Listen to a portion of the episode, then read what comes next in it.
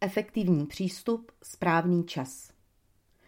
Současný výzkum dokumentuje celkem jednoznačně účinnost rané intervence, ačkoliv prognóza u jednotlivých dětí není nikdy jistá. Mezi odborníky panuje schoda, že čím dříve je dítě diagnostikováno a čím dříve se s ním začne pracovat, tím více se zvyšuje možnost, že se dítě zlepší nebo dokonce dosáhne tzv. optimální prognózy, kdy přestane splňovat diagnostická kritéria autismu. Musíme si ale uvědomit, že bohužel existují i děti, které jsou diagnostikovány včas. Nicméně ani intenzivní podpora a intervence nepřinese očekávané výsledky a výrazná zlepšení. Výzkum říká, že raná diagnóza a zahájení včasné intervence souvisí s lepšími adaptivními a sebeobslužnými dovednostmi, zlepšením v oblasti poznávání, řeči a sociálních schopností v budoucnosti. Naopak pozdní diagnóza souvisí s vyšším zatížením rodičů stresem. Ve chvíli, kdy se zjistí, že má dítě obtíže ve vývoji řeči, je vhodné nechat dítě neodkladně vyšetřit u klinického logopeda a zahájit včasnou logopedickou péči, ukáže-li se, že je to potřeba, a to i dříve než před tradičně doporučovaným třetím rokem. Zejména pokud dítě komunikuje málo nebo se nesnaží komunikovat či nerozumí řeči. Do rozvoje komunikace je vhodné co nejdříve zařazovat prostředky augmentativní a alternativní komunikace a souběžně rozvíjet i předverbální komunikaci, jako jsou znaky, gesta a verbální komunikaci.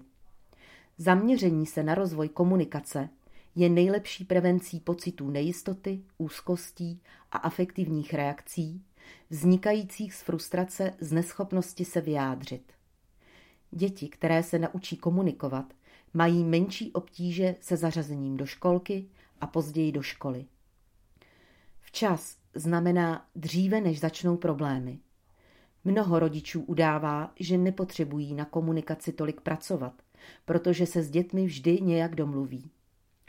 Nácvik komunikace ale postupuje od jednoduchého k složitějším konstruktům a začít včas znamená mít větší šanci dostat se dál, protože dítě si komunikační dovednosti osvojuje postupně, upevňuje si je opakováním a učí se významu komunikace v různých situacích.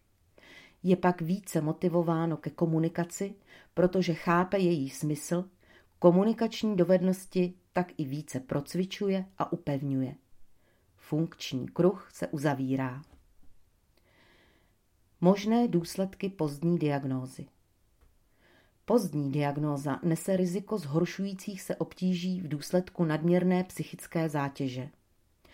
Neošetřené dítě může být vystaveno nadměrnému stresu z nadměrných požadavků rodičů, mateřské školy nebo později na základní škole, kdy už se od dítěte očekává větší samostatnost a rozvinutější vztahy s vrstevníky. Rizikovým obdobím pro děti bez diagnózy je i období dospívání, kdy si zejména adolescenti začínají uvědomovat svou odlišnost, ale nemají pro ní vysvětlení.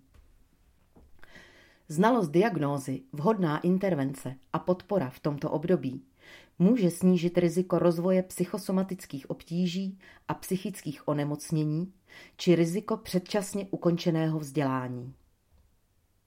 Pozdě na diagnózu není nikdy. Diagnóza v dospělosti může znamenat podporu při dokončení střední školy a skládání maturitní zkoušky a při studiu na vysoké škole. Může snížit strach z budoucnosti a přinést možnost tréninku dovedností při přechodu ze školního prostředí do zaměstnání. Podpora může přispět k získání podporovaného nebo samostatného bydlení či pomoci v partnerském životě. Člověk s diagnostikovaným autismem má větší šanci porozumět sám sobě i druhým lidem, může nárokovat specializované služby a začít fungovat v komunitě lidí s autismem. Součástí efektivní podpory je vhodný přístup v rodině, ve škole, na pracovišti i v pobytových službách. V určitém věku a jednotlivých životních fázích má svá specifika. Diagnóza a následná podpora v každém věku dává naději na konstruktivní řešení situace a snížení rizika eskalace sociálních, psychických i zdravotních obtíží. U autismu rozhodně platí, že je dobré začít včas a zároveň nikdy není pozdě.